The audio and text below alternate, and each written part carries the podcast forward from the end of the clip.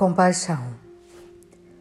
Tão rápidas as pessoas têm tendência para ser no julgamento, quando deveriam era sê-lo na compaixão. Compaixão não é pena, é partilhar do sentimento, é com apaixonar-nos, elevando o sentir ao outro. É sentir o que o outro está a sentir para de alguma forma poder interiormente justificar atos que não provêm do amor. É partilhar do sentimento em vez de o recriminar ou querer mudar. E quanto menos o fizeres com os outros, menos o farás contigo. Isto ajuda-nos mais a olhar além da nossa realidade, a tratar bem para sermos bem tratados, a amar para sermos amados, a respeitar para sermos respeitados.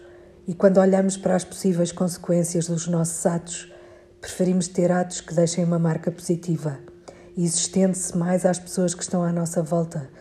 Queremos deixá-las ser em vez de as querer mudar. E isto é compaixão. Respeitamos que todas as mudanças têm o seu próprio timing e que para nós termos chegado a conclusões também tivemos de cair e aprender a levantar-nos. Por isso, ser mais compassiva, compassivo. Olha mais para o que se passa à volta sem seres indiferente.